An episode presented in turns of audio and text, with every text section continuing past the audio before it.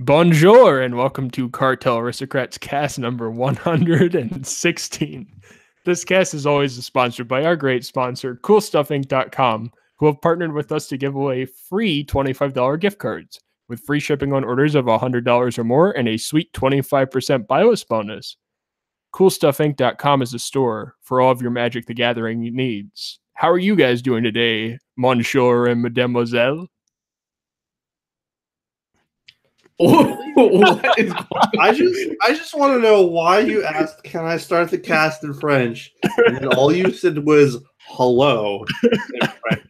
That's And all I know how to say. I, I was expecting like an actual like introduction or at least like a sentence, not like hello, continue in English. That's yeah, I was gonna say like that's that's not French. And I don't know How why are you guys doing? me to do that. Well, I mean, I was doing fine, but now I'm more confused than I started the day. So I'm I'm okay. I've been better. Portland is great. The weather's nice. There's no sales tax. Life is good.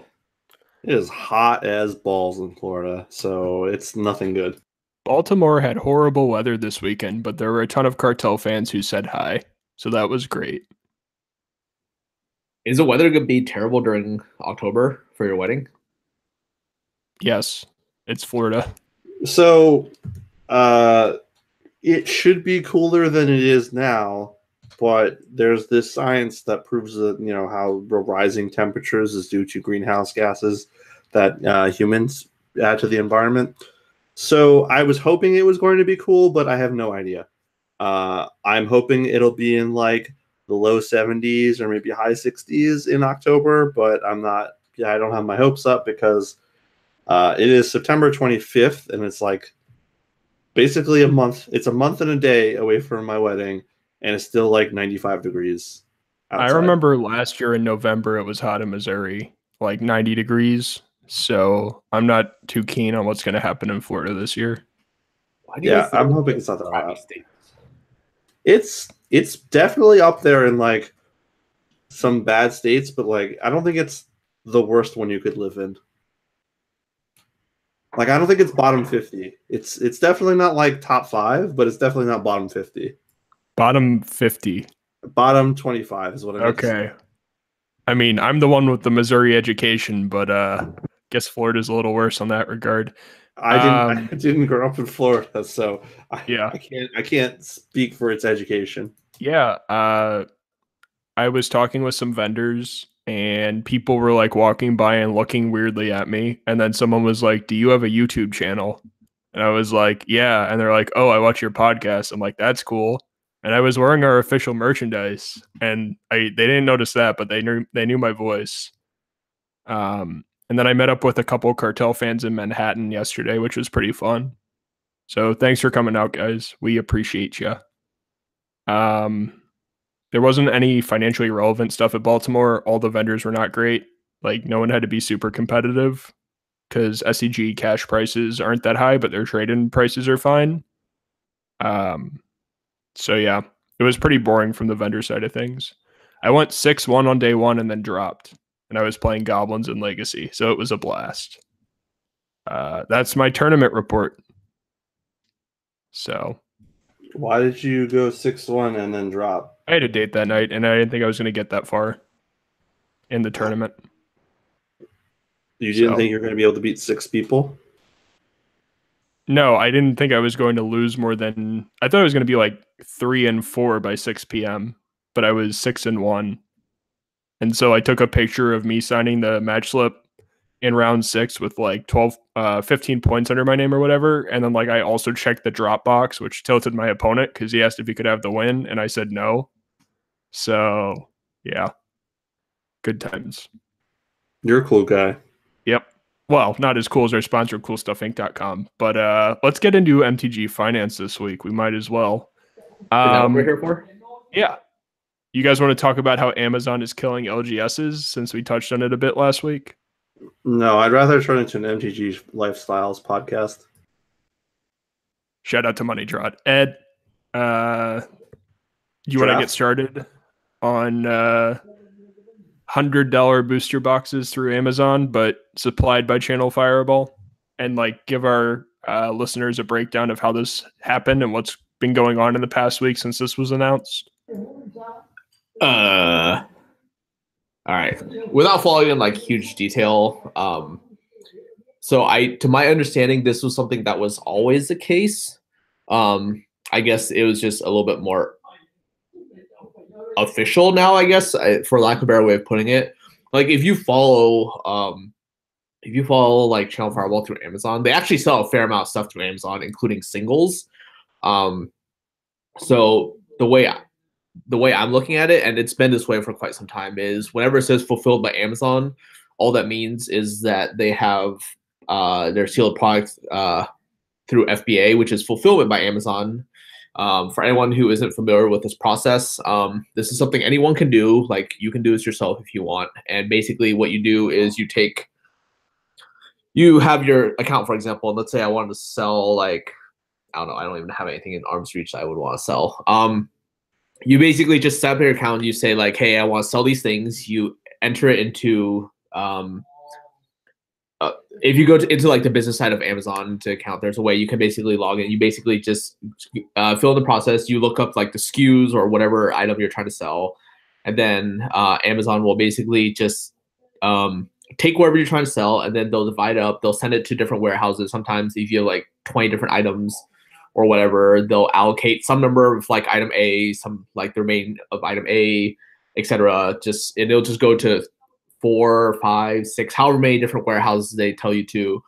And then whenever they sell something, um, they will ship it out on, on your behalf. Whenever someone orders like, you know, an, a Dominaria booster box, for example, if it's through Channel Fireball, um, Amazon will take care of the shipping process. They because they have your item already, they'll take care of the shipping, they'll pack it, they'll send it out, etc. Um, what you're responsible for is Amazon will take a larger portion of your fees. So I imagine that on like a $90 booster box or like $95 or whatever, Amazon pro like FBA probably takes up I would probably would say like close to 20% if you consider the fact that they um you have to ship you have to ship the items out. Uh obviously if you're shipping out a lot of booster boxes, it's, it's gonna get pretty expensive. Um there's the there's a fee structure for Amazon itself and they also charge you a storage fee and you actually pay shipping fee on the item once it sells as well. Um, the, downs- uh, the upside of this is that there's no labor involved for you. Um, everything will be sent like up to Amazon standards. Uh, again, they take care of all the labor. It's stored in the warehouse, etc. Um, and this is probably what Channel Fireball does. It's something that they've done for quite some time. I imagine that like a lot of their surplus boxes just go straight to FBA. Um, and uh, I'm a little confused why Wizard chose to make this public. I'm kind of confused to what front they're actually doing this because if we if this if we couple this with the fact that they stopped selling their product um, direct to uh, game stores, um, it's kind of interesting because it makes me wonder like if they just have surplus product that they're holding onto that doesn't go directly to uh, distributors like GTS and Hobby, um, etc. But that being said, um, I do think this is a little rough. I think the fact that it was made public makes it a little bit harder. Um, I'm a little interested to find out like who is actually getting paid for this. Like if Wizards is is directly making the money and they're selling directly through Amazon, which is what the announcement made it sound like, but that doesn't seem to be the case since if it's if it's sold by Channel Fireball and fulfilled by Amazon, that's not really anything different than what Channel Fireball has already been already been doing for quite some time. Um, that being said, I do think this is pretty.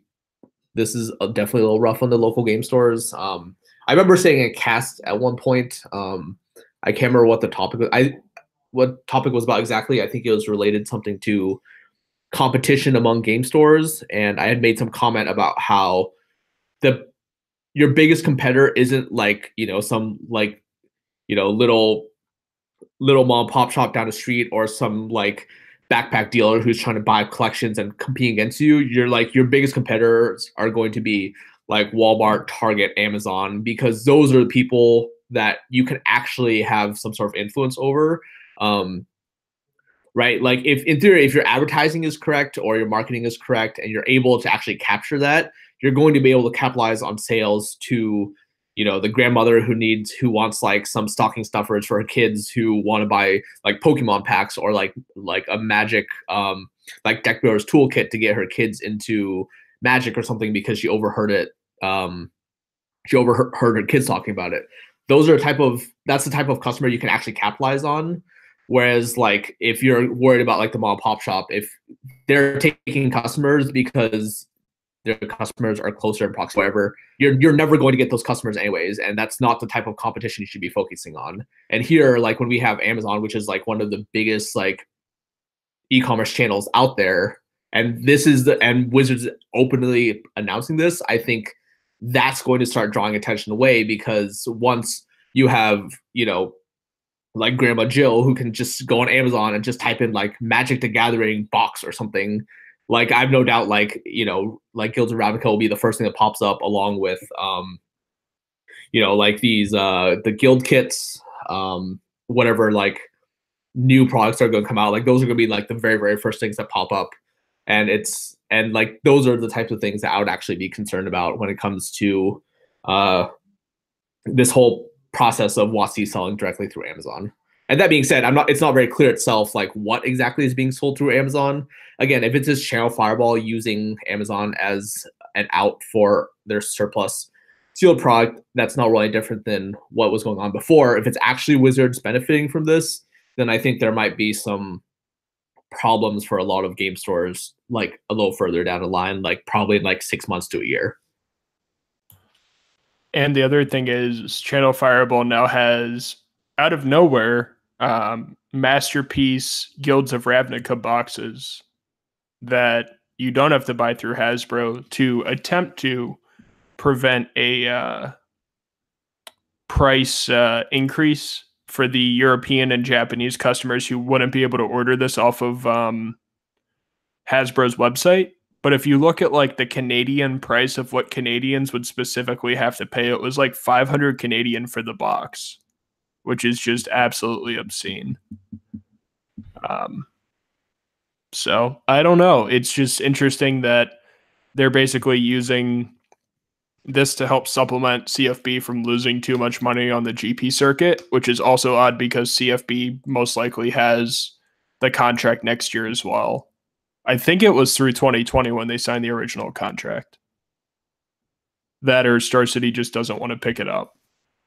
No, so. I think I think I've heard the same thing. I think it's for two years. So th- this year is the first year. Next year should be the second year, as far as I understand.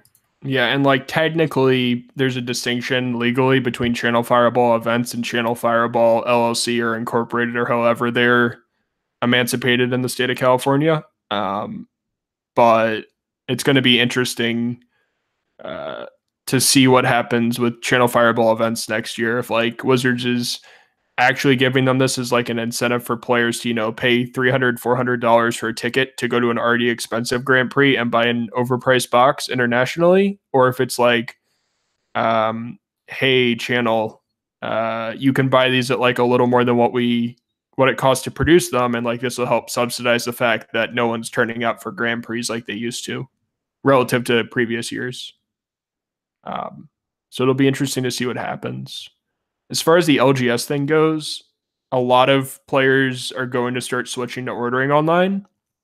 You're always going to have the same players that buy the first week or pre-order a box because they want the cards then or like they want to draft the first week it's out.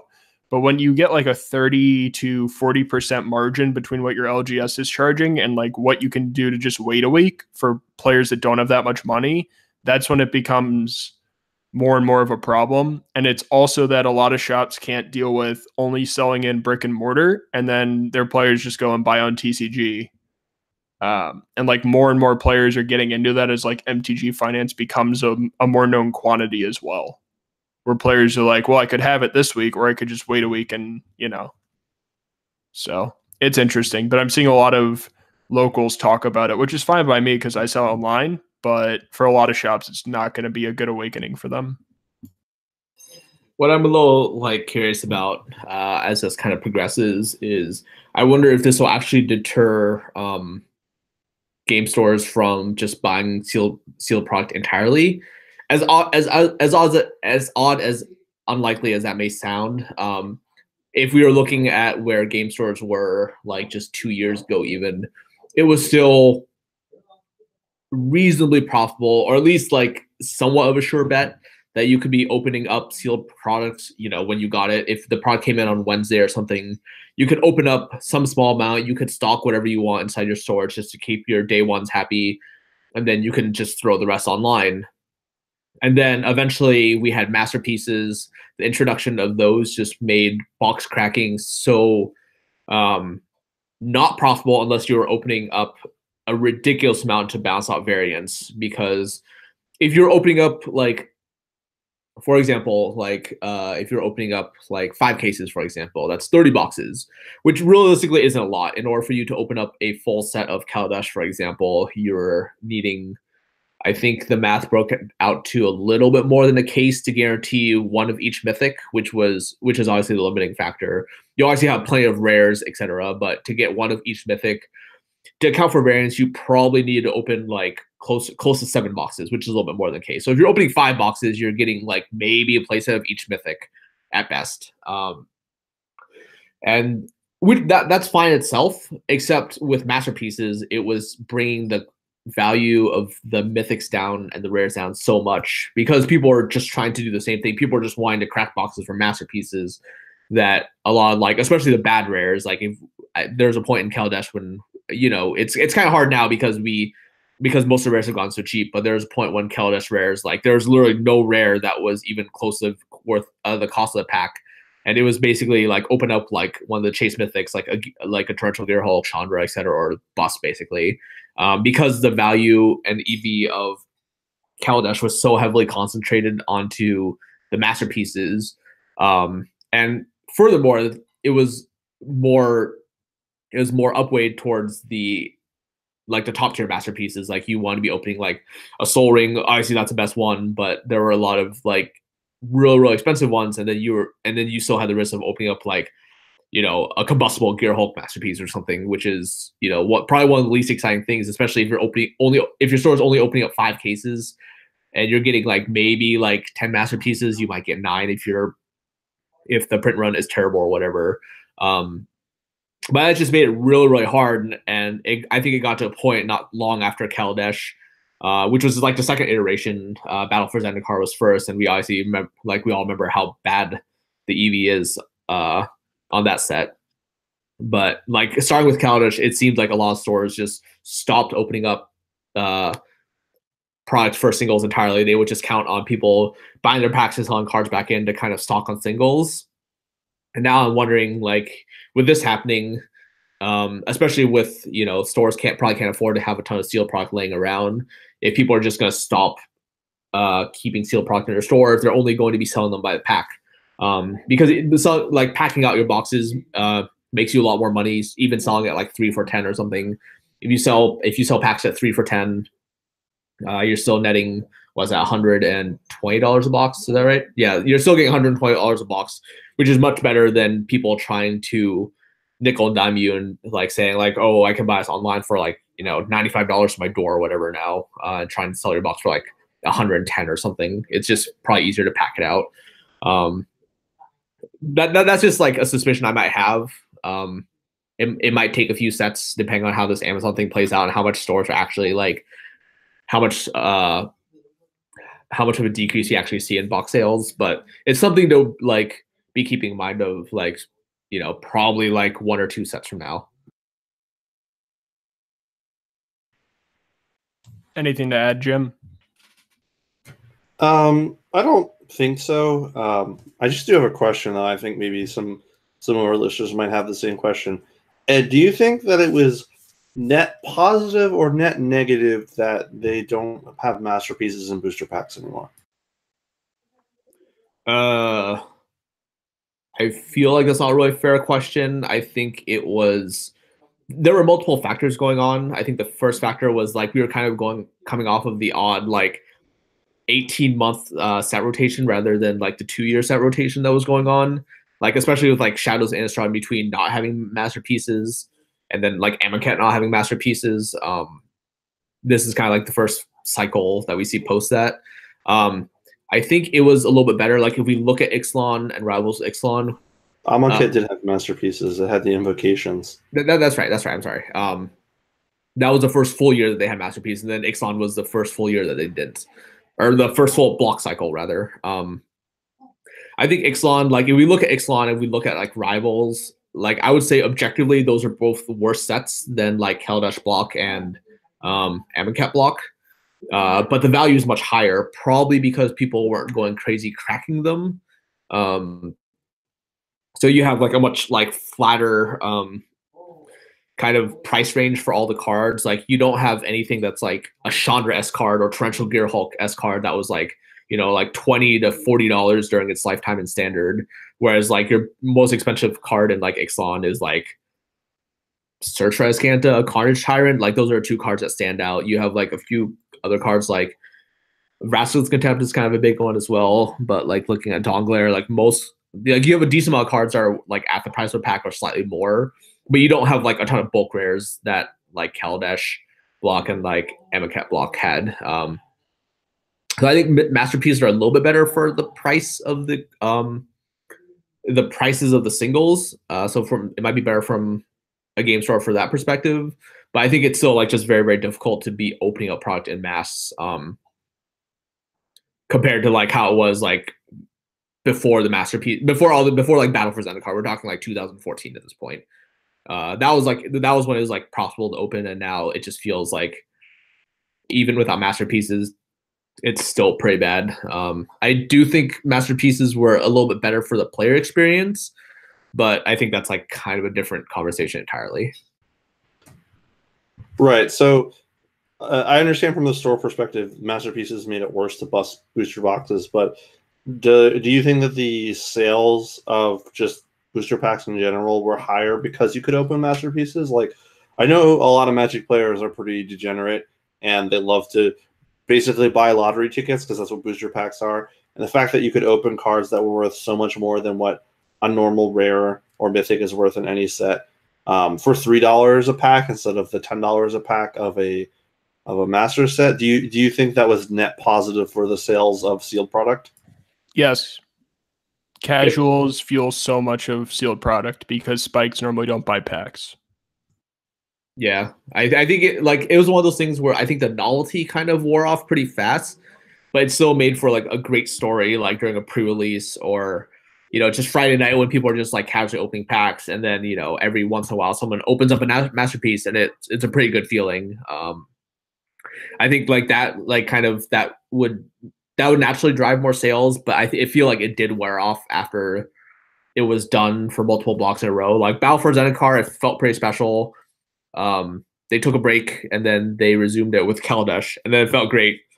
It like it kind of the theme worked, and then Amonkhet just felt like it was starting to get overdone and forced at that point.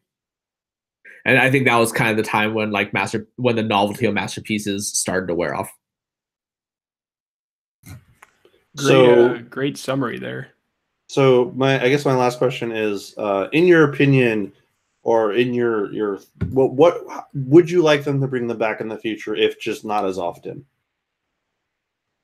I think like randomly would probably be a little bit better. Um, and I think it has to like fit like slightly more thematically as well. Um, like for example, like it would have been great to have masterpiece. Um, it would have been great to have like masterpiece like shocklands in the set. If only shocklands, right? Just make it like rare enough that like you know every once in a while people get like something that's like aesthetically cool and different. It doesn't have to be overdone. They don't need like you know we don't need reprints of for cards that would just like break limit in half, right? Like no one wanted to play Kaladesh, and it's like, oh, I lost the game because my opponent like pack one picked one like Sword of Fire and Ice, and his deck was insane. Like regardless, right? Like that that leads to some feel bads, right? But here, I think it like it would be great for them to have those, and maybe like the like the guild leaders as well. Just have like ten masterpieces, just make it look aesthetically pleasing. It it's like it would be different enough that it's cool, but it doesn't need to like break limited in any way.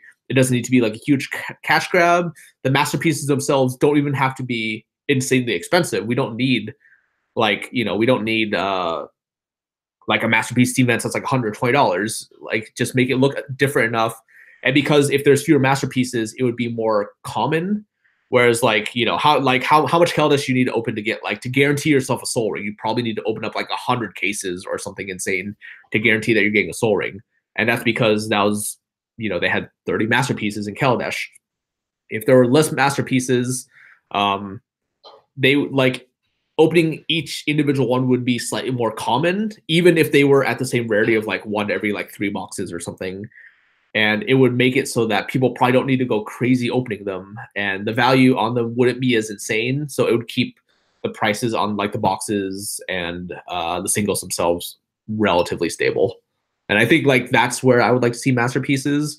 But like for example, the Shocklands, they can't do that. Why? Because we already have masterpiece Shocklands. They they killed it with Battle for Zendikar right? If they had just kept the uh, uh, the fetch lands Battle for Zendikar and just like a few other like novel lands as well, like you know, like Kor Haven or something that fits with the theme, great, reprint that card, right? But there's like no reason to like for them to put to just completely kill any reprint equity like in uh, Battle for Zendikar, which they did, and then Kaladesh they did with Arfax, right? So now Amonkhet they're kind of grasping at straws and now it just seems like they're kind of out of ideas. So they're trying something new with uh, the mythic uh, masterpiece box, whatever thing they call it. Guilds of Ravnica Mythic Edition is what it's called.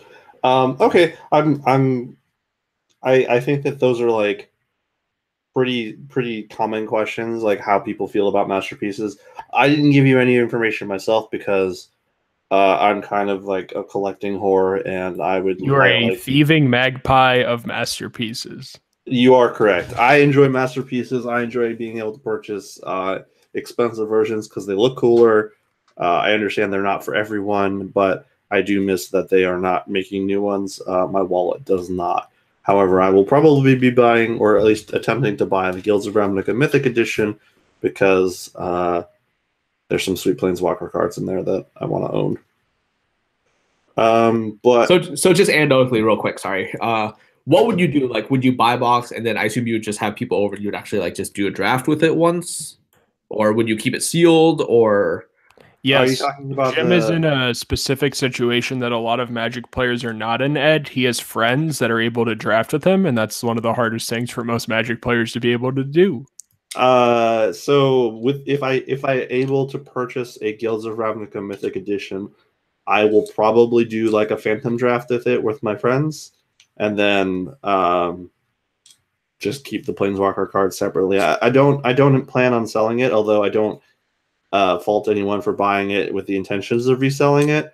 Uh, I just like to collect the special edition cards because I don't really need to buy a whole lot of things anymore because I don't play standard. I don't play mod. Like I don't play constructed formats where like I need to own four copies of you know a specific card in order to play. I got I just kind of acquire things over time, and my collection just grows in ways that are usually f- financially uh, appropriate. Like I will go out of my way to purchase reprint cards more often than I will new cards because I can wait and I don't really have any need for them. Like I don't own a Scarab God, despite it being you know available for two years now. But I'll probably buy one after the rotation, or like maybe trade for one at the pre-release if someone wants like my mission briefing or whatever. Um, but that's just my my my way of acquiring cards now leads me to points where like I have the the money and the a desire to own special difficult to get versions and uh, ordering box sets from Wizards of the Coast's uh, Hasbro toy shops has so far been quite lucrative if I were to sell them, but I haven't, so I don't know if that matters one way or another. It's just cheaper than buying them from TCG Player or whatever afterwards, or eBay after it comes out. Would you be cashing out on the planeswalkers you don't use, or do you actually plan on keeping all eight? Um, I haven't decided yet. Uh, I will probably keep all eight for the foreseeable future, unless I like need money to pay for something. Like most of my major life purchases have been completed at this point in time. Like I own a house and I'm paying for it, and I have student loans, but they're not like debilitating. So I probably wouldn't sell the ones that I don't play with immediately because I might play with them in the future. There are some of them that are now in multiple sets, so I might get rid of like duplicates. But it also kind of feels bad to break up the sets because then I don't own all of, all of them of the same type. So I'm not entirely sure. Uh, I will probably sell any of the Ravnica rare, like the regular Guilds of Ravnica rares that I get out of the other booster packs that are worth anything in standard. Like if I open a uh I don't know what what's expensive Ral Ralzeric. Like if I open either of the planeswalkers that are also the mythic ones, I will sell it. Like if I open a Ral Zarek or a or a Vraska or uh Assassin's Trophy, like I'm just going to sell those right away because I don't need them right now, and I'm sure I'll get them cheaper later. All right, let's move on a little bit to a little more stuff that got spoiled today. Jim, do you want to talk about the new decks that were previewed on Wizard site? Uh, sure. So if you're not aware, the, there's some new supplementary products coming out. I believe November second, um, and it's the Guilds of Ravnica guild kits. They are five pre-constructed decks. I believe they have 60 cards. And oh, hey, they posted the alternate art. That's cool. Um, there, there are 60 card decks that are all Ravnica guild themed. They all come with um, one foil legendary creature on the box. They all have different art than they usually do. Uh, and then the, the, deck itself contains cards from the entirety of um, the entirety of the Ravnica sets. So it's stuff from Ravnica City of Guilds, Return to Ravnica, and uh, Guilds of Ravnica. So there's there are varying levels of awesomeness, but I think all of them are definitely worth more than the twenty dollars MSRP that they sell for.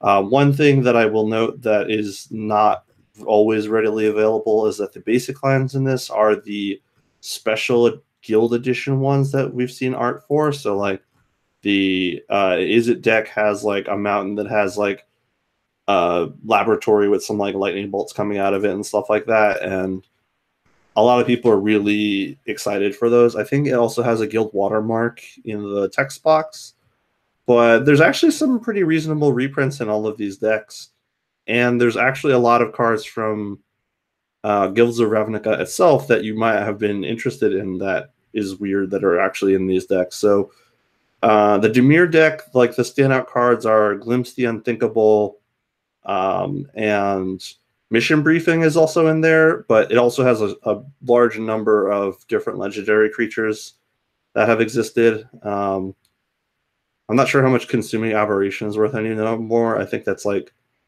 still worth mentioning, but each deck has like a couple of reasonably priced um, rares that are pretty exciting to own. Uh, and I think they're pretty exciting decks to have. Like they look like they're pretty balanced against each other. They didn't really skimp on any of like the rares or mythics that you would expect. Like the Golgari deck has a Deathrite Shaman, it has an Abrupt Decay, uh, it has all of the guild leaders in it. Um, it has a Stinkweed Imp, which is a couple of dollars. It has Dark Blasts, which are a couple of dollars. It's a Putrefy, which is like a dollar. The Boros deck has Boros, uh, or sorry, Legion Loyalist, uh, Aurelia the War Leader. Uh, it has the Legion War Boss, which is pre-ordering for a couple of dollars. Uh, Swiftblade Vindicator, which is one of the better Boros cards in Guilds of Ravnica. Uh, I don't know. There's just like a lot of sweet stuff in these, and all of the decks come with one alternate art foil uh, legendary creature. So the blue black one has a uh, an alternate art Etrata. The blue red one has an alternate art Niv Mizzet. The green black one has an alternate art Izoni. The red white one is Aurelia, and the green white one is the uh, Trostani Selesnya's voice, which is the one from Return to Ravnica, the, the first one. So I don't know they're they're really cool. They're really not that expensive, and I think that even just like the basic lines themselves could be like fifty cents to a dollar each. So these seem like pretty easy pickups if you're at all interested in any of the cards in them. Uh, what was MSRP on them? I remember seeing them. Somebody just don't. Is it? It's it's nineteen ninety nine. Yeah. Okay. That's kind of interesting because it feels like at that price range, um, like as a store, you can actually buy these and you can actually crack them out for singles. Like you said, like most of the rares, like yes, there's a lot of reprints, right? Like Decay is getting reprinted. You have like a lot of like I think Jeremy mentioned in our group chat earlier, like what was it, like Glimpse Unthinkable in the Dimir deck. Um, yeah, the the like most standout cards are Glimpse the Unthinkable. Uh, there's Privileged Position in the green white deck. Abrupt Decay. There's an Abrupt Decay, and, Trostani is like the other big casual one that would have gone crazy if we got into the Selesnya set. Because Selesnya yeah. is not in Guilds of Ravnica; it's in the second one. So like there would have been hype, and Trostani would have probably gone up. No, Selesnya. Oh yeah, Convoke is in this set. Never mind. Yeah, there's a new Trostani with different abilities that's in this set. Right. This but is the old Trostani. The old Trostani is very powerful. Correct. And this is a mythic that a lot of people didn't realize was worth money. A lot of yeah. people, for some reason, thought that Rakdos from Return to Ravnica was worth money, or Nico, or the uh, Nicol Bolas from that set as well. But Trostani was the one that w- everyone was always sleeping on. Yeah, uh, I mean, there's there's definitely like enough cards in each deck that like there's some pretty pretty reasonable things to to get out of it for as far as singles are concerned. Like it doesn't take a lot. Like there's not like a like a slam dunk, you know, like Wurmcoil Engine that's like easily the cost of the whole deck. But there's like a couple of eight, five to eight dollar cards, and then enough one to two dollar cards that make up the rest of it that, that don't include like the new things. One thing I'm very interested to see is where the price of this product is in the next six months. Not necessarily upon release when there's more hype for the Guilds of Ravnica cards in there, but when um, the the reprints are the only thing keeping um, the demands for this deck in check. Because if it has too many good reprints, then it'll get bought out right away. Like some of the commander decks used to be. Like Wade into Battle was Douglas Johnson's favorite one um, but you also have decks that have almost no good reprints, like the Global Series, which I saw some vendors have for like twelve dollars. Jim, I know you were talking about that on Twitter, which is obscene. It's like it, it could be either one really, but like everyone has extra Global Series. They have dozens and dozens of Global Series, and I can't believe we're going to get another one of these um, because of how bad it sold. They will. They'll be announcing the next one next year. No. Yeah. That's surprising. Hopefully it's legal in uh, the US this time. We'll we'll see. I mean that that would definitely help, but I think there's just like a different problem with the global series, which is that none of the cards in it were particularly interesting or impactful, and they probably printed too much of it. Though I have to say, if you want some sweet basic lands, the basic lands out of the Global Series decks are really nice and really different. Right. Oh, let's get into our credit winner of the week. Jimbo, what you got? Uh, so our credit winner this week is Bruce Gray. Uh, Bruce asks a question that I think a lot of people probably think about, but uh, maybe don't necessarily have the best way to to solve, which is uh, he says, Can we talk about tokens? Are there tokens worth keeping? Are some worth money? What is the best way to leverage tokens to get the most value? Is there an easy way to bulk them out? Essentially, I have a box of tokens and I want to reduce the amount amount that I have in storage and get the biggest return. Um, I was hoping Doug was going to be on the cast tonight, but he had to go buy a collection and uh, leave us for, you know, obvious reasons. But generally speaking, um, there are some tokens that are worth money, but I wouldn't. I like it's unless you know what they are. It's like difficult to describe them in in a certain group. I would say that um, the older the token is, the more likely it is to be worth money. And if it's a old um, oh, emblem, emblems are like probably the safest things and the things you probably want to own uh, any emblem probably before Battle for Zendikar is worth a little bit of money. Uh, to break this down a little bit further, uh, yes, there are tokens worth keeping. Uh, there are actually some pretty valuable ones. Uh, most the most notable one is the Voice of Zendikar uh, elemental token from Dragon's Maze. Uh, that did take a little bit of a hit because of unstable and uh, printing that token in uh, foil like in large quantities because it has the same art.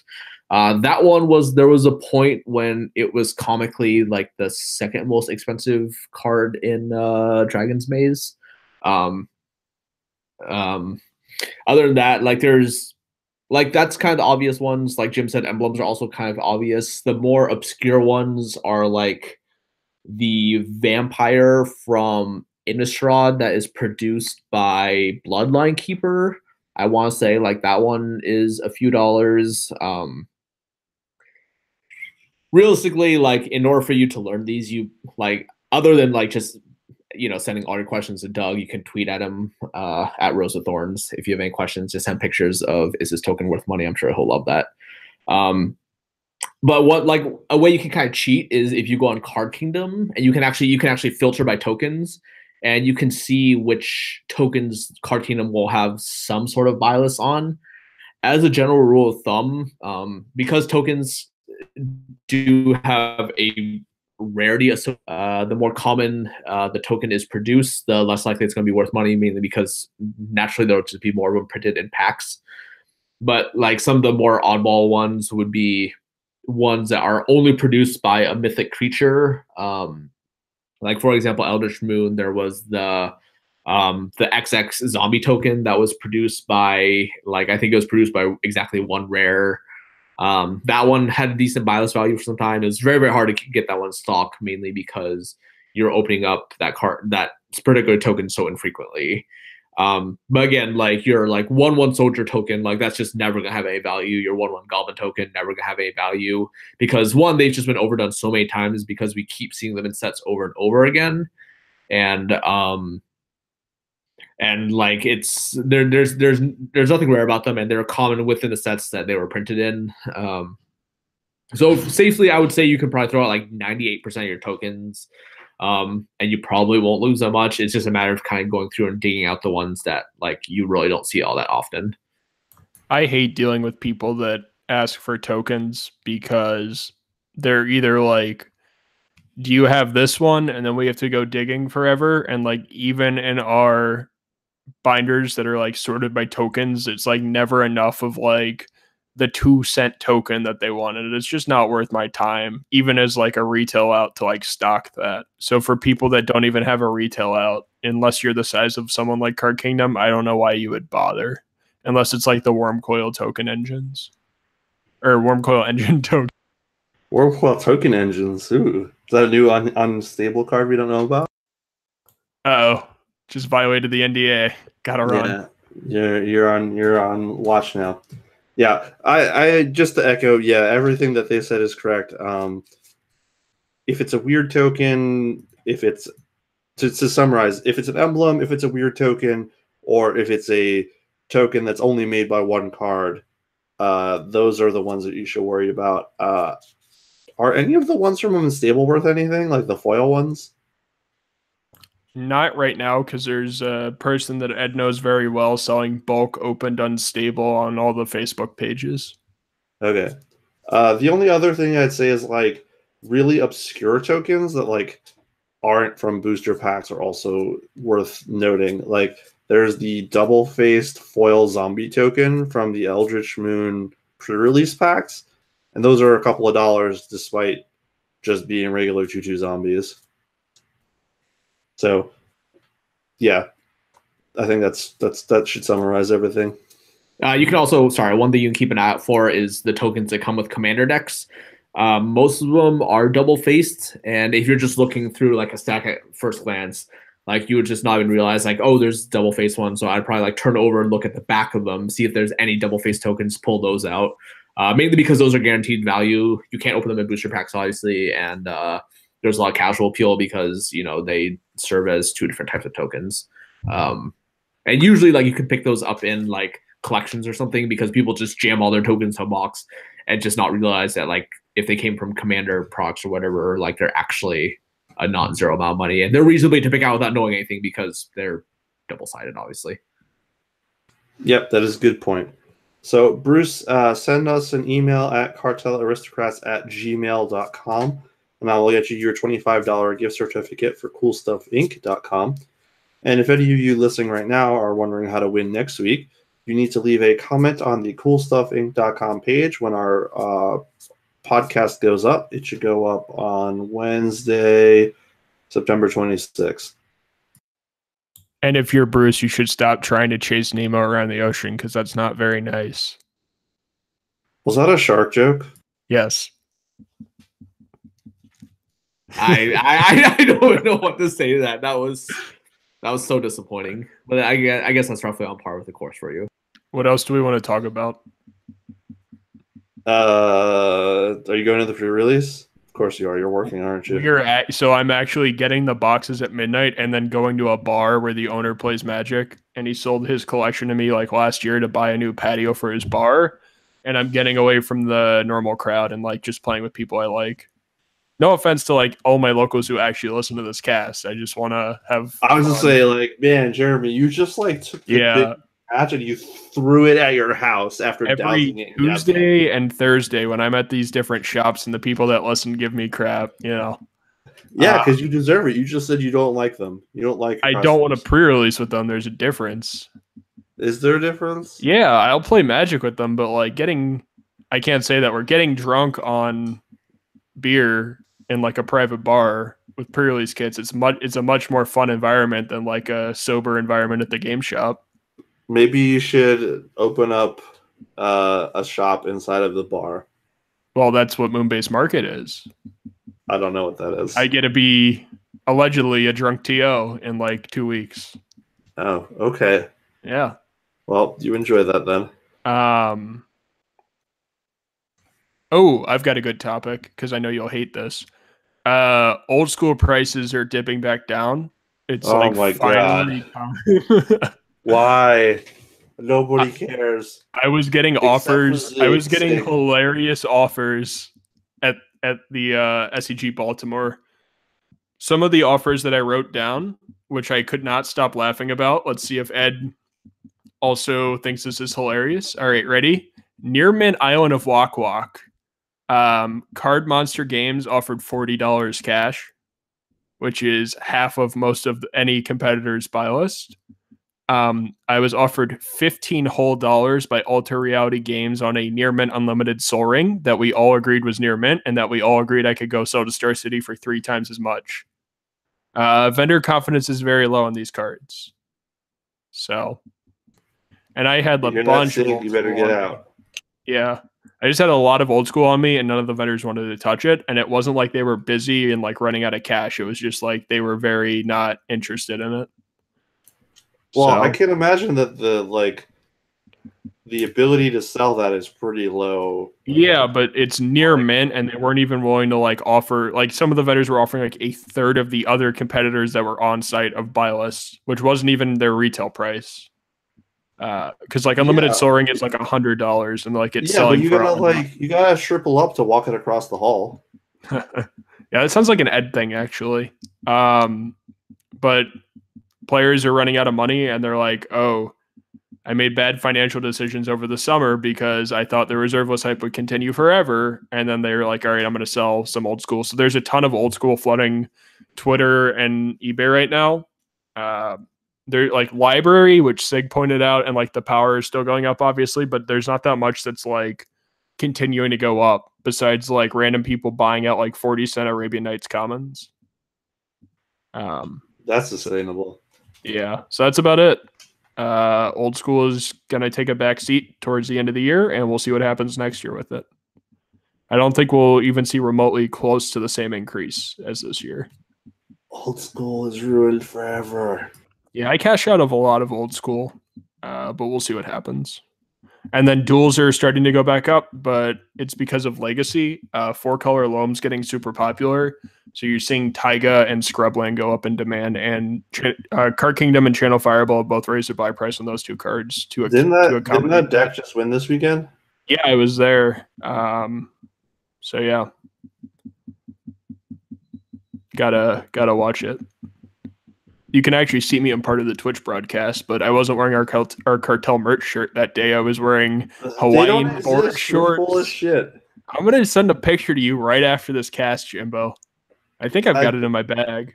I'm sure. I'm sure that you can send me a picture. It's not hard to Photoshop things.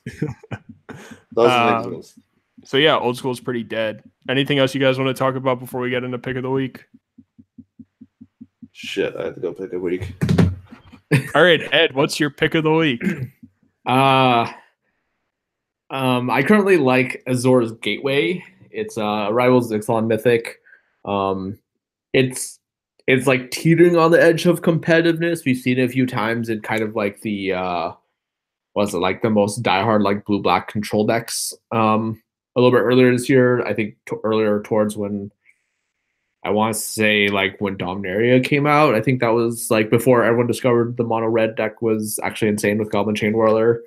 Um, it's also like it has a pretty goofy effect. It like it's kind of a casual card. It's like it's like that weird like treading the line on where this card actually goes. Um, it's pretty cheap right now. It's unlikely that this card will ever be like a tournament staple, but if we do see it being played of as like a two or three in like you know whatever control deck is the flavor in like you know three weeks from now. Um it's possible this card could get up to like six seven dollars. I do think this card will actually just slowly creep up um over time just because it it just it's big it's has a goofy effect it loots it lets you gain life.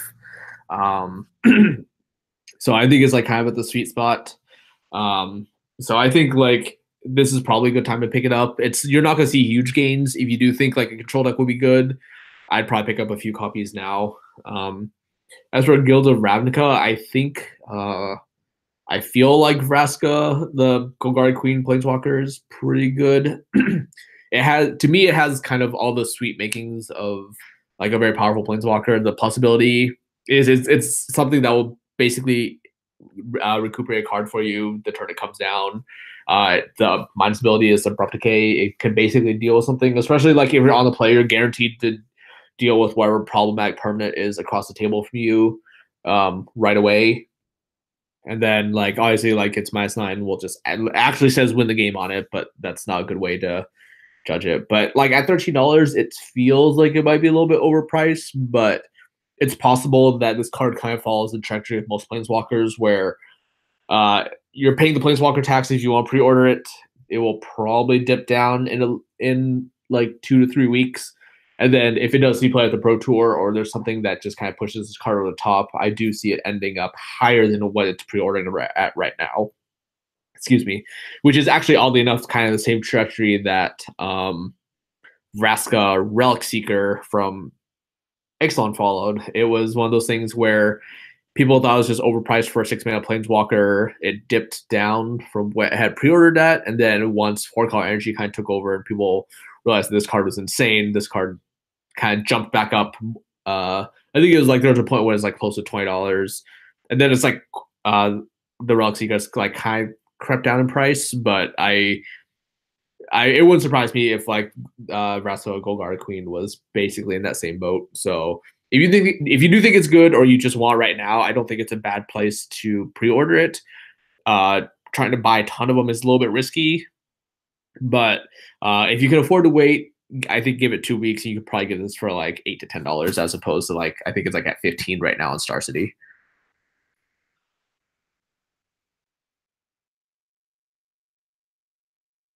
When you're waiting on Jim to come up with a pick, and he's you can see in his glasses him frantically refreshing the pages. I'm not refreshing That's, any pages. If you're if you're a live listener, you can see every website that Jim ever looks at because it's reflected in his glasses, and you know when he's watching the cast because you can see Ed's face on like this on his screen. It's not yep. that. Yeah, this is not a good. uh play, Like the lighting is not great for the reflection on my glasses, but uh so I think that coming out of this set, uh, one of the new best commanders is going to be Lazav the Multifarious. Uh, anyone who has not played against this deck yet, it's brutal. It's it's efficient. It's ruthless. It's the reason why Phyrexian Dreadnought is like twice as much as it was two weeks ago. And uh, honestly, I think it could be one of like the best blue black commander decks ever. So what I'm what I'm looking for in that is like right now the card itself is like pre-ordering for like six dollars, and I don't think that that's necessarily going to go up. But all the cards that you can put into that style of deck, I think, is uh, very important to, to, keep an eye out on.